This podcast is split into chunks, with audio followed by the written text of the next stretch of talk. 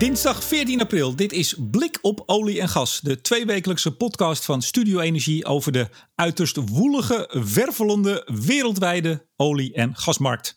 Met onafhankelijk energieanalist Jilles van den Beukel. Dag Jilles. Dag Remco. Senior energie-econoom bij ABN AMRO Hans van Kleef. Hoi, goeiedag. En mijn naam is Remco de Boer. Waar gaan we het over hebben? Zondag was er dan toch een afspraak over beperking van de productie. Wat hebben de olieproducerende landen nou precies afgesproken? Zet hun afspraak eigenlijk wel zoden aan de dijk nu het gebruik van olie ja, toch wel aardig is ingestort? Ja, en zo niet, hoe dan verder? Hans, afgelopen donderdag en zondag twee keer een speciale vergadering van de OPEC. Ook nog eens een G20 op vrijdag lekker naar de meubelboulevard geweest met paas of uh, vol aan het werk? nee, ik ben bang vol aan het werk. Dat mijn, mijn paasdagen die waren iets anders dan, sowieso anders natuurlijk. Dat geldt voor iedereen. Uh, maar ik heb ze vooral doorgebracht op mijn kamertje achter mijn computer. Dus uh, ja, het zijn voor analisten mooie tijden. er gebeurt een hoop in de oliemarkt. maar het zou fijn zijn als ze zich aan die 2,5 uur die voor de vergadering stond, de volgende keer ook echt gaan houden. Dat maakt ja, want dat hebben ze niet gedaan? Nee, nee, wat je zegt, de, de vergadering begon op donderdag en dat, dat, zou, uh, dat begon om vier uur s middags. Nou, dat was een virtuele vergadering. Uh, dat is al nieuw. Uh, nou, dan, tenminste, mijn ervaring van virtuele vergaderingen is dat iedereen dan toch even moet laten zien dat ze er zijn en dat ze ook een mening hebben. dat is allemaal prima, maar dat betekent wel dat die 2,5 uur die voor dit overleg stond, uitliep tot nou, diep in de nacht. Uh, dus op een gegeven moment ben ik ook gewoon naar bed gegaan. En de volgende ochtend zag ik dat ze er nog steeds niet uit waren. Dus dat naar bed gaan was een goede keuze. Uh, maar het geeft wel aan hoe, hoe complex het was. En um, uh, ja, dat de, belangen zijn groot. En het is lastig blijkbaar om alle, ja, alle gezicht één kant te krijgen. Nou waren jullie natuurlijk ook alle twee buitengewoon druk met de voorbereiding op deze allereerste aflevering van Blik op Olie en Gas. Jilles, heb jij een beetje lekker geslapen of toch een tikje gespannen? Uh, nee, ik heb, uh, ik heb uh, goed geslapen, Remco. Prima zelfs. Ja, geen, geen uitzendingsspanningen? het gekke is dat verdwijnt op het moment dat de microfoon aangaat. Kijk, zo, zo mag ik het graag maar, horen. Maar terugluisteren, dat is pas eng.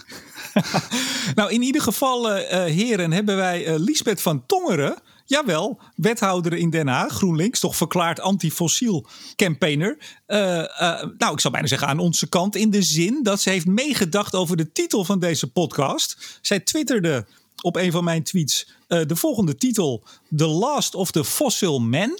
Dat was haar suggestie voor deze titel. Zo zouden we moeten noemen. Jilles, jij antwoordde haar en ik vond het wel een hele mooie samenvatting uh, van waarom we deze podcast eigenlijk maken. Ik heb je tweet hier voor me. Weet jij nog wat je precies schreef of moet ik hem even voorlezen? Uh, ik weet wel uh, de teneur. heel neutraal en aardig. ja, neutraal en aardig zei jij. Nou, wij gaan proberen een goede analyse te geven van de ontwikkelingen op het gebied van fossiele brandstoffen. verantwoordelijk in Nederland althans voor meer dan 90% van onze energie. En een percentage dat hopelijk zal dalen. Liever vandaag dan morgen op weg naar een nul uitstoot energiesysteem.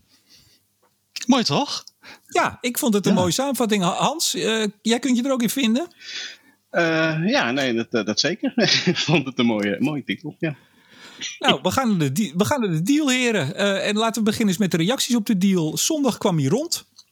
Heel veel over geschreven. Uh, ik zag jou, Hans, alweer een videootje ergens online zetten met jouw uh, reactie. Ja. Uh, iedereen is ermee bezig. Hoe, hebben de markten, hoe zijn de markten vanochtend geopend op dinsdagochtend? Hans. Ja, um, nou, die, die zijn eigenlijk gisteren al geopend. want de tweede paasdag is niet overal uh, wordt niet overal gevierd. Uh, en eerlijk gezegd, er gebeurt helemaal niets. Uh, we hebben natuurlijk twee weken terug gezien dat Trump deze deal al aankondigde met veel bombardie in een tweet. Alle, ja, op zijn Trump zal ik haar zeggen. daarop schoten de prijzen 40% omhoog. Dat kabbelde weer een beetje terug. Dus al met al sloten die dag 20% hoger. En eerlijk gezegd gebeurt er niet heel erg veel. De Brent-olieprijs schommelt nog steeds rond de 32. En uh, de WTI, oftewel de Amerikaanse olieprijs, uh, ja, die schommelt een beetje rond de 22. Dus als je al kan zeggen dat er iets gebeurt, dan is eigenlijk het, dat het verschil tussen die twee prijzen wat oploopt. Maar dat is het dan ook. Jilles, waren alle markten uh, gisteren ook al open? Want ik dacht dat nog niet alles geopend nee, was. Nee, het was uh, vooral uh, Azië wat open was. Maar Europa bijvoorbeeld was, was dicht. Maar die zijn nu ook open. Maar die laten hetzelfde effect zien. Voor deze ongekend grote vermindering van de productie. ja, gebeurt er nu even met de olieprijs heel weinig. Hij gaat niet als, een, als een spier omhoog. En dat ja, geeft volgens mij toch ook wel aan dat er een beetje in de, in de markt uh, zit over hoe effectief deze maatregelen zijn. Ja, maar, maar Jellis, had je dit verwacht? En je kunt natuurlijk nu zeggen, ja natuurlijk had ik dat verwacht. Maar even eerlijk, had jij verwacht dat er niks zou gebeuren? Uh, ik had verwacht dat er of niks zou gebeuren of dat hij omlaag zou gaan uit teleurstelling over deze deal. Want uh, ja, zo. Uh, kijk, het, het is ongekend. 9,7 miljoen vaten per dag minder voor de OPEC Plus landen zelf. Maar ja, het, je moet het afzetten tegen een uitval van de vraag van, van ongeveer 30 miljoen vaten. het is ongekend groot, de productievermindering. Maar de uitval van de vraag is nog drie keer zo ongekend groot. Ja, daar, daar komen we zo op. Uh, Hans, uh, had jij dit verwacht? Uh, ja, nou, ik, ik kan natuurlijk nu eigenlijk best wel zeggen ja.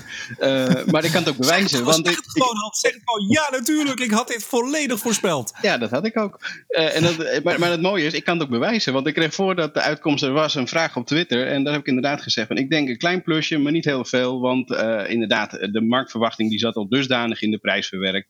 Dat het, het, het ja, ze, ze hadden de markt zo onwijs moeten verrassen met iets... Um, waardoor die prijzen omhoog gaan moeten schieten. En eerlijk gezegd, ik, ik heb aan alle kanten gerekend en gekeken en ik, ik kon het niet zien. Dus, maar, maar maandag ging wel, zag ik, uh, Brandolie die ging bij de opening 8% omhoog. Ja. Zakte daarna weer weg, ging een beetje plussen en minnen. Die 8%, is dat dan toch een soort eerste reactie die meteen weer wordt geabsorbeerd? Nou, vaak is dat elektronisch uh, handelen. Dus er worden orders ingelegd in de markt. Dus zodra die markt open gaat, dan wordt die uitgenomen. Dan krijg je een eerste prijsbeweging. Dat is echt een kwestie van secondes. En daarna dan uh, worden mensen wakker en die, die, die nu eenmaal iets langzamer dan computers. En denken, nou, het valt eigenlijk wel wel tegen. En dan zag, zag je die prijzen redelijk snel weer, uh, weer terugkomen.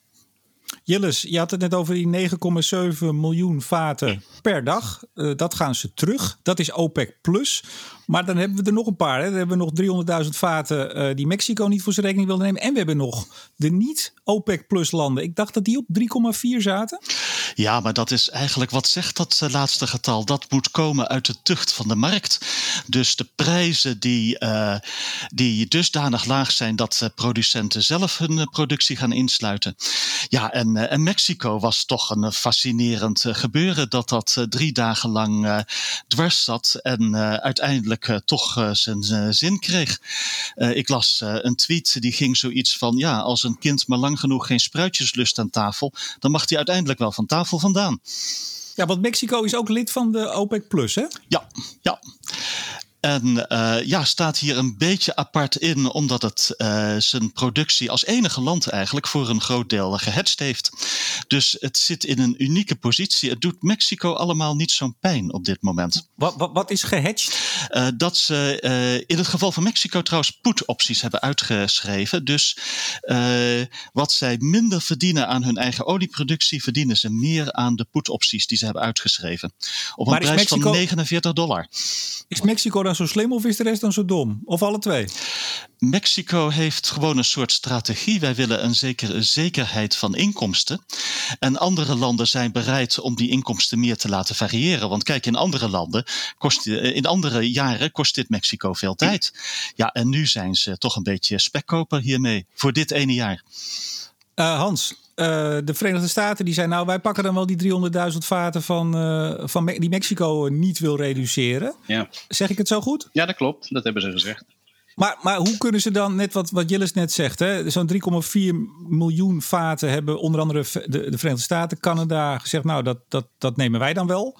Maar daar kunnen ze dus eigenlijk helemaal geen garanties voor geven. Klopt. Nee, wat, en, en dat is eigenlijk wel grappig. Uh, wat, wat, wat zij eigenlijk aangeven is dat als gevolg van de marktdynamiek, hè, dus de lage olieprijzen, dat hun productie uh, ja, vanzelf wel naar beneden gaat. Het, het, is te duur om te produceren en dan hebben we het nog niet eens over transport en opslag gehad. Uh, maar dat is ook nogal aan de prijs. Dus al met al zullen olieproducenten daar dat toch allemaal commerciële bedrijven zijn. Vanzelf het besluit nemen om de productie te laten afnemen. En ze gaan ervan uit dat dat ongeveer bij elkaar die 3,4 miljoen zal zijn. Maar dat, dat is toch ook zo? Er gaan toch uh, partijen ook over de kop en uh, stoppen ermee? Zeker, maar het grappige is dat je nu eigenlijk een productieakkoord maakt met het doel om oké, okay, balans te brengen in die, in die markt. Hè, dus vraag en aanbod iets beter op elkaar af te stemmen, zeker op de langere termijn. maar het, is, het, het, het bijkomend effect zou moeten zijn dat die olieprijs omhoog gaat. Maar als de olieprijs te ver omhoog gaat, dan kom je natuurlijk nooit op die 3,4 productiedaling. Dus het zorgt meteen voor een plafond op die olieprijs. Ja, hij mag niet te ver omhoog. Precies. Um, je kunt eigenlijk, Jilles... Remco, de je kunt de prijs hoog houden.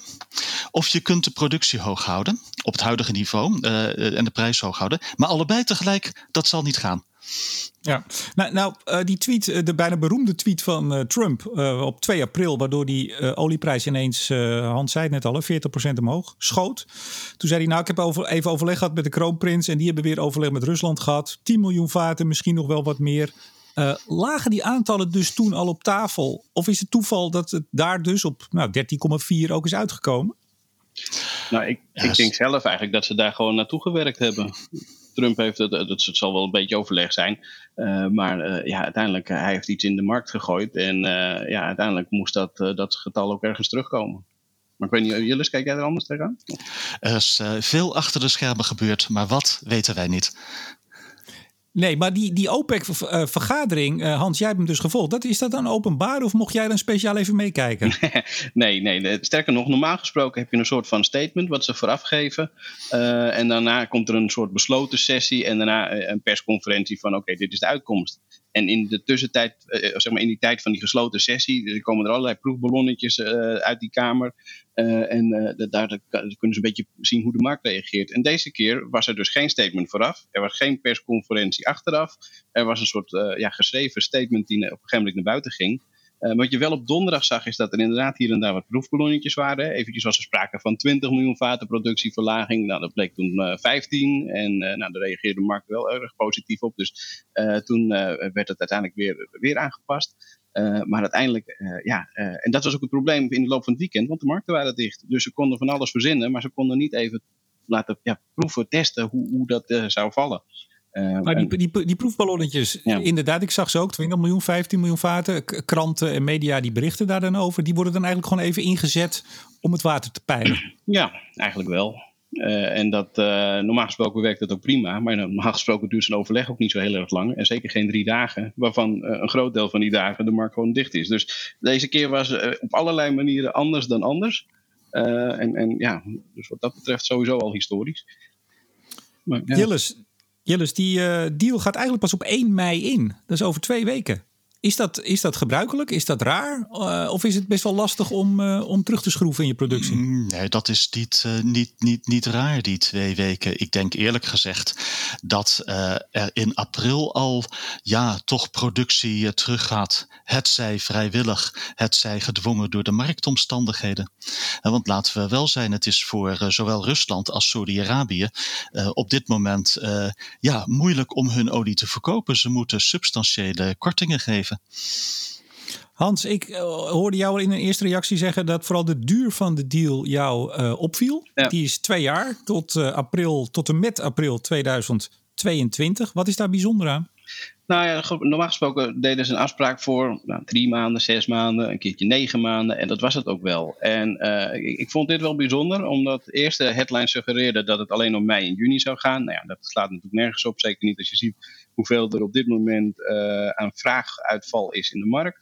Uh, dus daarmee zou je hooguit die twee maanden compenseren. Dus dat, dat, dat doet helemaal niet, geen recht aan, aan de, de, de situatie van overaanbod die we nu hebben gecreëerd.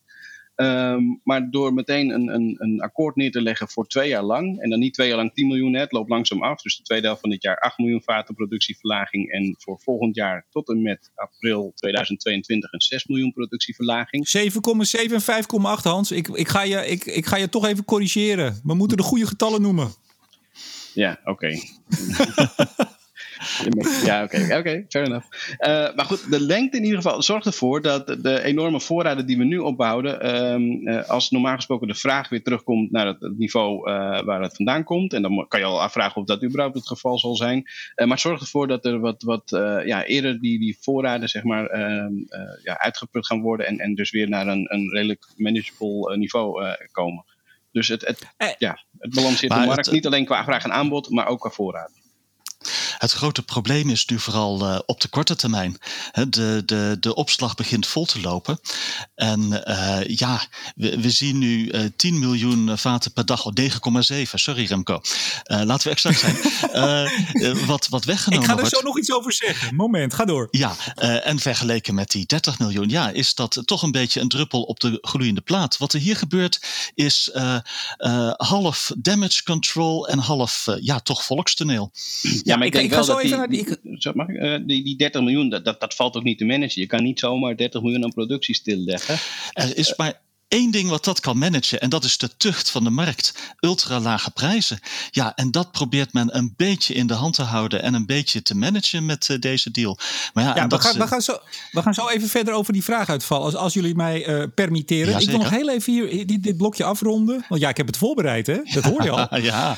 Nee, nee Hans, uh, even, ik maakte een beetje een grapje door je te corrigeren. Maar ik hoorde jou in je reactie ook zeggen, hè, het gaat om 8 miljoen daarna en dan 6. Het is dus officieel dan 7,7, 5,8 toen, toen jij dat zei, toen dacht ik ook, want jij, jij weet die getallen, jij kent die getallen. Ja. Rond je dat dan bewust af? Of is het ook een beetje grofweg? We gaan het straks nog hebben of mensen wel zich gaan houden, de landen, aan uh, de afspraak. Rond je het dan gewoon af uh, voor het gemak? Ja. Of ook omdat het misschien wel in de praktijk wordt afgerond? Nou ja, als het afgerond wordt, gaat het vooral naar beneden, niet omhoog. Uh, dus ja, je, het, het, het, ja, nee, inderdaad. Rond het praat makkelijk. Je hebt het makkelijk over 10 miljoen dan over 9,7. Dat, uh, als je dat tegen keer herhaalt, dat schiet niet erg op. Plus dat Amerika natuurlijk heeft toegezegd dat zij het gaat gaan vullen. Ik zie nog niet 1, 2, 3 hoe en of ze zelf na gaan komen. Maar uiteindelijk uh, streven ze in ieder geval naar om, om op die ronde getallen uit te komen. Dus, uh, en eerlijk gezegd vind ik het nou niet heel erg belangrijk of het nou 7,7 of 8 is. Het is een heleboel, dat is één. En het allerbelangrijkste is, maar daar komen, komen we dus zo meteen nog op terug, begrijp ik, is, is in hoeverre gaan ze zich daaraan houden. wat is de compliance van deze deze deal. We hadden het even over die duur van de deal. Dat wil ik even afronden. Want er zitten een aantal momenten ook ingebouwd uh, waarin ze nog eens even bij elkaar gaan zitten. Is die twee jaar die ze nu aangeven niet vooral ook een signaal naar de markt? Want ze kunnen bij wijze van spreken volgende week weer bij elkaar gaan zitten. En volgende maand en over twee maanden. En weer een nieuwe deal afspreken als ze dat zouden willen. Ja, dat klopt. Uh, en het eerste uh, moment is 10 juni. Hè. Dan gaan ze weer bij elkaar, uh, nou ja, niet bij elkaar zitten, maar ze gaan met elkaar in een, chatbox zitten. dus, en, en dan gaan ze kijken van, van werken deze maatregelen. Maar goed, dat geldt natuurlijk voor, voor alle maatregelen. Dat zie je centrale bank ook doen. Die komen ook met een beleid op langere termijn. En uiteindelijk kunnen ze dat natuurlijk altijd op het moment dat de markt dat toestaat bijsturen. Ja, Jilles, um, het gaat over een reductie ja, ten opzichte van, van wat? Hè? Dat is dan de vraag. Nou zag ik in, de, in het persbericht van OPEC staan dat ze als baseline, als vertrekpunt voor ten opzichte waarvan ze dan gaan reduceren, uh, 11 miljoen vaten hebben genomen, zowel voor Rusland als voor Saoedi-Arabië. Is dat een, een reëel uh, plafond? Of een reëel getal bedoel ik? Uh, ja, net zo reëel als 10 het zou zijn. Kijk, uh, Saudi-Arabië en uh, is bijvoorbeeld zeer snel omhoog gegaan met zijn productie uh, afgelopen weken. Uh, maar ja, als je uh, als baseline, een baseline zou nemen, wat is een gemiddelde productie van het afgelopen jaar, wat eigenlijk misschien toch een iets reëler baseline zou zijn, ja, dan kom je wel, wel, wel lager uit. Ja, ja. Ja, want uh, Hans, uh, Saudi-Arabië zat in maart nog op 9,8 miljoen vaten. Hebben ja. dat toen verhoogd naar 12,3. Nu mogen ze vanaf 11 vertrekken. Nou, dat is toch een, uh, een miljoen vaten uh, winst, zou ik bijna zeggen, voor ze. Ja, zo kom je dus op die 10 of 9,7. Ja. Maar uh, het is even zoeken. En, en, ja, en dat is ook wat ik bedoel. Trump heeft natuurlijk zo sterk die 10 in de markt geroepen. Dat ja, daar moet je op uitkomen. en inderdaad, Saudi-Arabië die goochelt een beetje met de cijfers. Dat is ook met Rusland, hè, want die produceren eigenlijk wel iets meer dan 11 miljoen. maar dat is inclusief de natural gas liquids. Als je die eraf haalt, dan zie je dat aan, aan waar dit akkoord eigenlijk over gaat, er nog maar 10,4 overblijft. Uh, dus ook daar zit alweer een paar honderdduizend vaten speling. Uh, en en dat, ja, dat, dat maakt het wel dat het echt gezocht lijkt naar hoe komen we op uiteindelijk die, die 10 miljoen uit. Ja, en, en die 11 miljoen, die baseline voor zowel Saudi-Arabië als Rusland, dat wordt gewoon in een, in een site videoconferentie even onderling, wordt daar op een gegeven moment een, een, een handdruk op gegeven, of niet? Uh, ja, nou, wat jullie zeggen, daar zijn we niet bij natuurlijk, maar dat denk ik wel, ja. Vind ik wel jammer hoor. Heb ik twee van die topanalisten hier in de uitzending. En dan zijn jullie daar dan toch weer net niet bij. Dat vind ik, ja, dat is toch jammer. Ja, We gaan het volgende keer proberen beter te doen. dat is het lot van de analisten. Van A, we zijn er niet bij. B, we kunnen eigenlijk die prijs niet goed voorspellen. Maar iedereen verwacht dat we dat kunnen. Ja, moeilijk. Ja, maar jullie zijn, jullie zijn wel de, de beste. Hè? We, we, zitten hier niet met de minste man aan tafel. Hè? maar, ja, maar soms moeten we gewoon onze vinger opsteken en zeggen van ja, dit zijn de onzekerheden. En dit kunnen we eigenlijk niet voorspellen. Zeker. Nou, over onzekerheid gesproken. Uh, we hadden het er net even over, Jilles. Uh, de vraaguitval. Hoeveel vaten gebruikt de wereld op dit moment? Wat mij opviel of opvalt moet ik zeggen, is dat er nog heel grote verschillen zitten uh, in wat men denkt, wat men nu minder gebruikt. Uh, uh, Rijstad Energy, het bekende onderzoeksbureau, de Noren, die gaan uit van 27 miljoen vaten per dag minder. ik zag in het FD vanochtend nog oliehandelaar Trafigura bekende naam overigens, maar dat terzijde. Uh, die houdt al rekening met een vraaguitval van 35 miljoen vaten. Hoe komt het dat wij dat niet precies weten? Uh, ik zou haast zeggen, het eerste wat boel uitmaakt is, wanneer is die schatting gemaakt?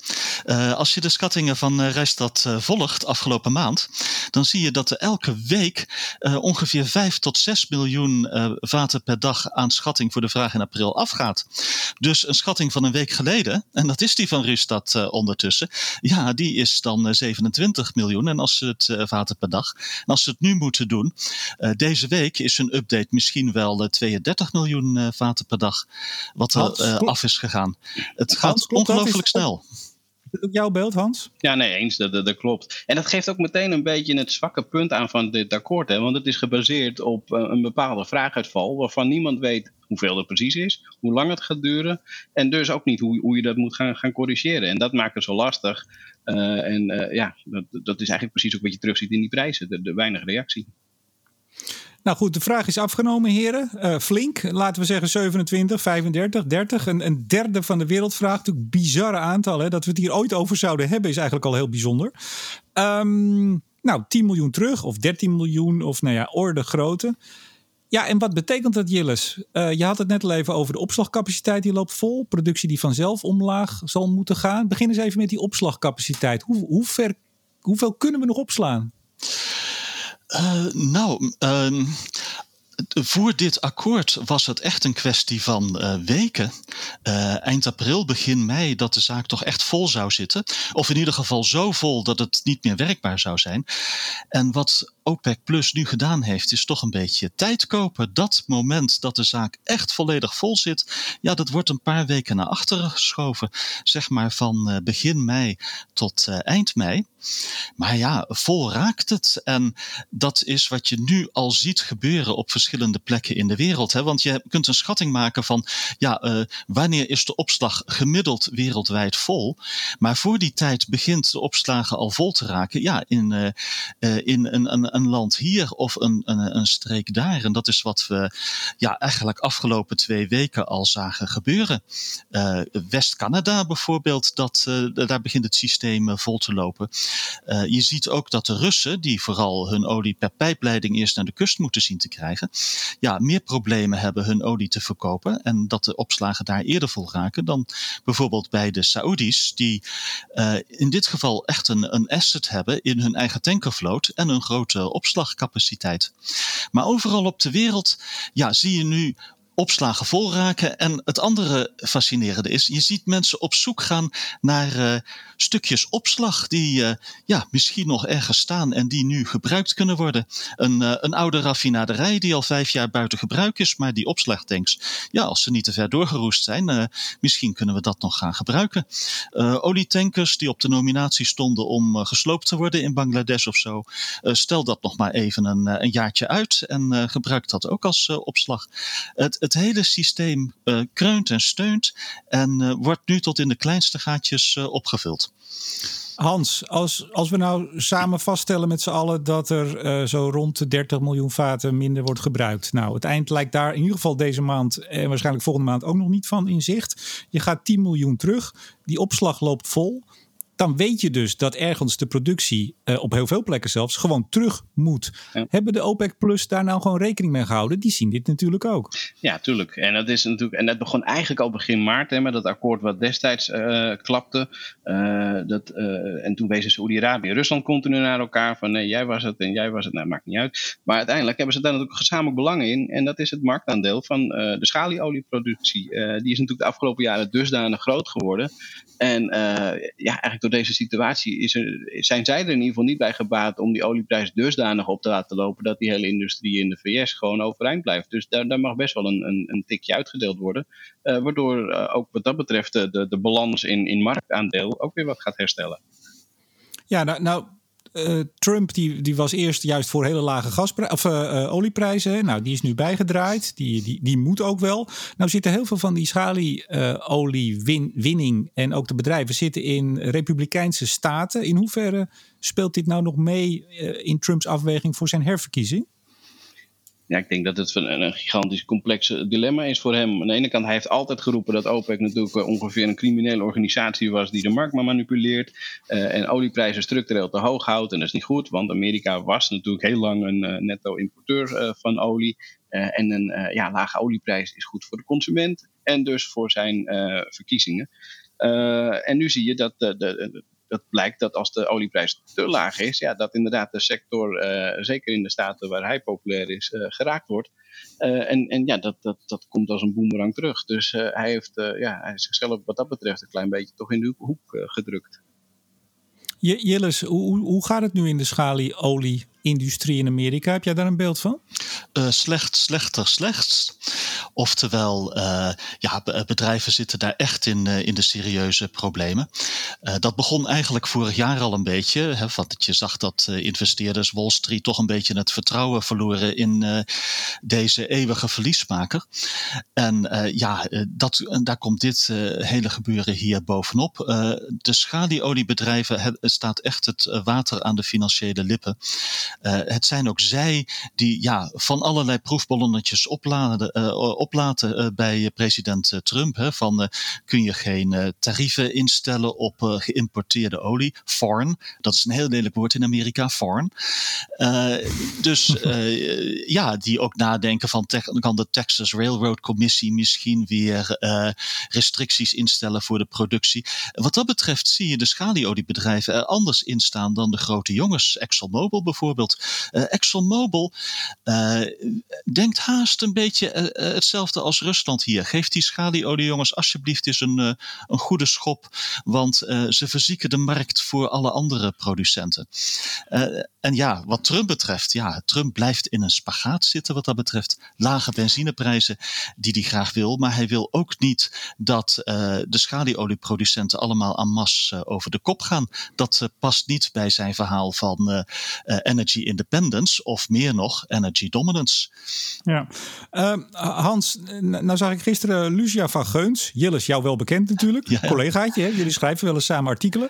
Ja. Uh, maar, maar, Hans, zij had het er gisteren bij de NOS over dat er dus een aantal van die partijen op omvallen staan uh, in de schalieolie. En dat, ja, als die, die zijn met allemaal geld, geleend geld gefinancierd de impact daarvan op de, nou ja, de, de, de gewone economie, zou ik maar zeggen. Niet zozeer de olie, maar de algemene economie. Is dat zo'n grote impact, verwacht jij? Nou, het hangt een beetje vanaf het land hoe, hoe, groot die sector is. Maar dat kan best een, een, flinke impact zijn. En ook voor financiële instellingen. Je, je, begrijpt, ik werk er zelf bij één, dus daar kan ik niet al te veel over zeggen. Uh, maar uh, ja, dat het een effect kan hebben op het moment dat er heel veel van die partijen om gaan vallen, dat, dat is duidelijk. Nou, nou, nou hebben we het vooral een, over die... Eh, er zijn een aantal Amerikaanse banken, met name de Goldman Sachs, die bereiden zich er nu op voor dat uh, zo'n schalieoliebedrijf wat failliet gaat, dat ze zelf een tijdje de assets uh, gaan runnen. Dus ze vragen bij headhunters van nou, kun je een, een interim management voor ons afleveren wat een tijdje lang zo'n bedrijf kan runnen. Want nu op dit moment in deze markt die assets verkopen, ja, dat, dat wil je niet doen voor een appel en een ei. Maar ze kunnen toch ook dat management gewoon aanhouden wat erop zit nu? Ja, dat zou eh, misschien ook wel kunnen, ja. ja, ja, ja. Ha, ha, Ja, nee, misschien. ja, misschien. Ik denk dat ze liever een eigen management opzetten ad interim. Hans, tot slot hierover even. Het gaat steeds, als het gaat over bedrijven die op de fles gaan, hebben we het over schalieolieproducenten in Amerika. Wat, wat voor andere partijen in andere, uiteraard oliegerelateerde branches, lopen grote kans om om te vallen, denk jij?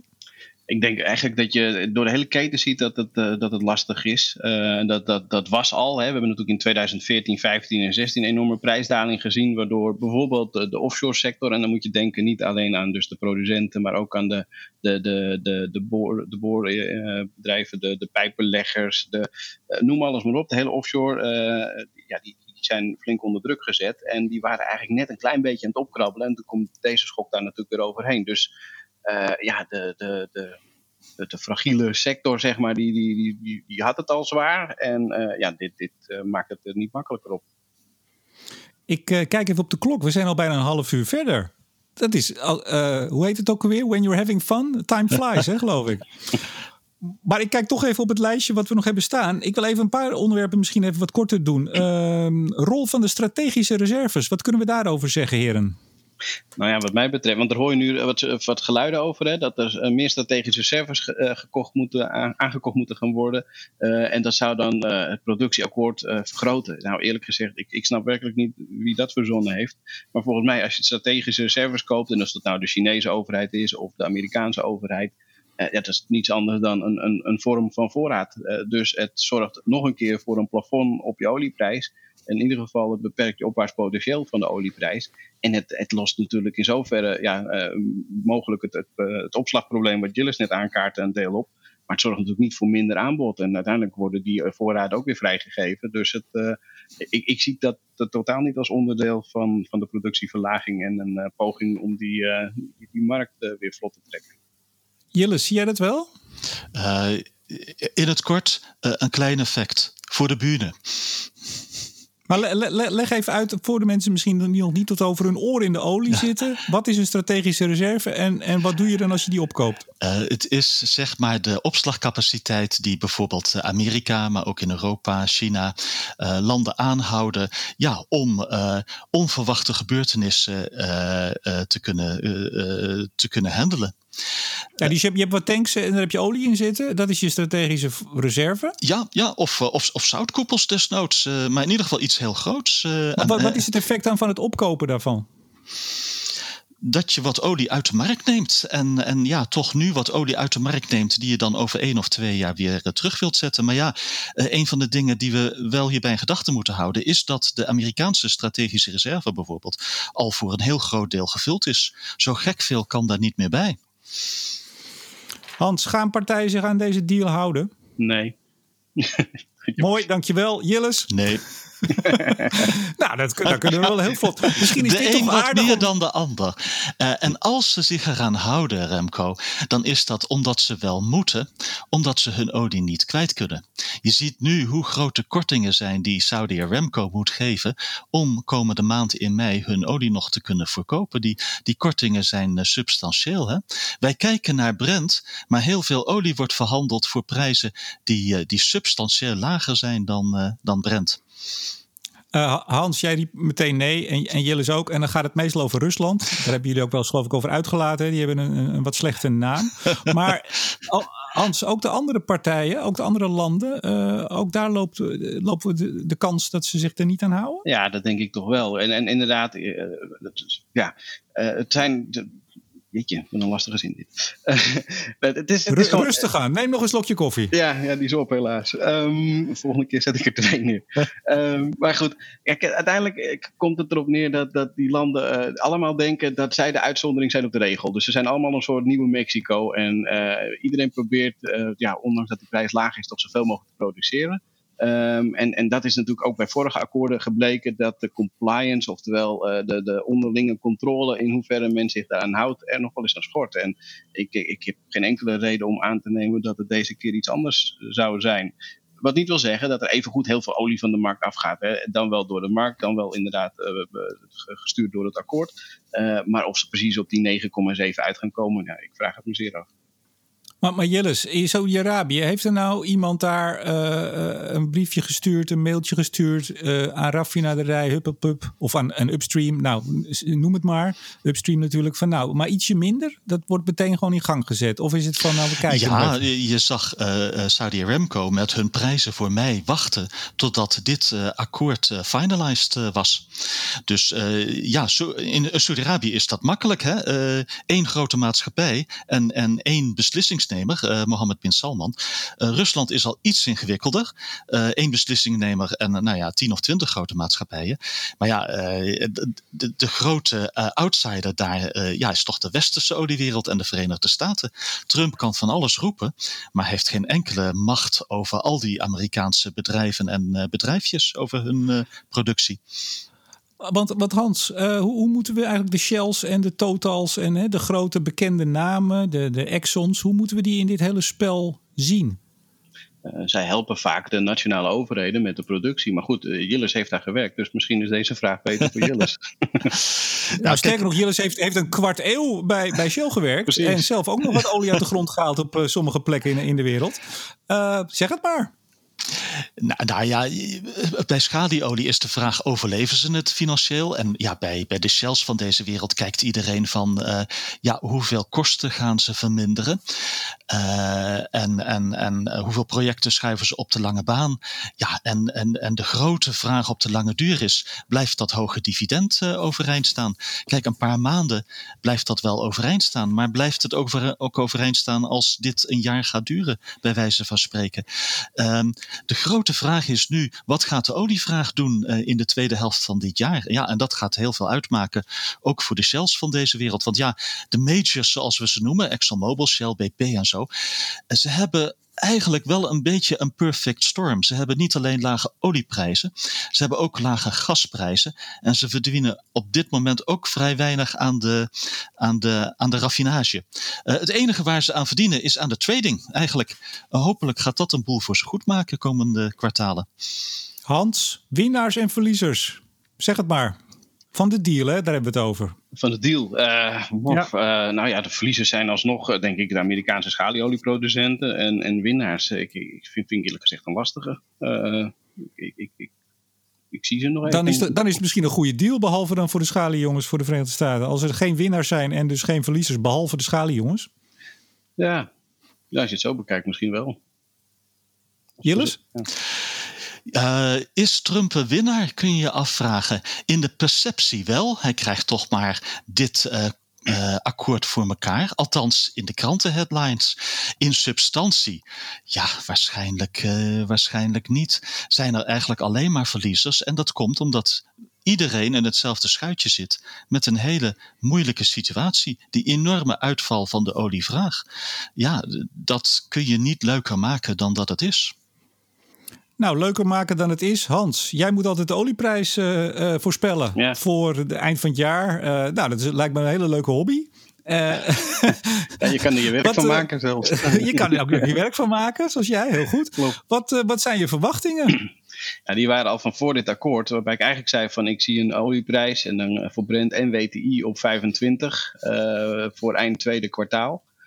Um, nou, dat duurt nog eventjes, maar eh, desalniettemin denk ik dat het te vroeg is om dat aan te passen. Ik zie wel het verschil dus tussen die twee uh, aanzienlijk oplopen, maar uh, het is zo met, met, wat eigenlijk net ook zegt, de vraaguitval is heel, heel, lastig te zeggen, ook vooral hoe lang dat duurt. Dus ik zie er vooralsnog geen reden in om dat voor het tweede kwartaal aan te passen. Wat we wel denken, en dat denk ik nog steeds, is dat op het moment dat de economie weer aantrekt, hè, dat de maatregelen tegen het coronavirus uh, wat versoepeld worden en de vraag dus naar olie weer wat toeneemt, uh, dat je dan ook het effect van de deal pas echt gaat zien. Uh, en dat die olieprijs best wel wat omhoog kan gaan. En ik had 45 staan voor het eind van het jaar. En eerlijk gezegd, door dit akkoord voel ik me daar iets zekerder over nog dan dat ik daarvoor was. Dus wat dat betreft geen reden om visie aan te passen, vooralsnog.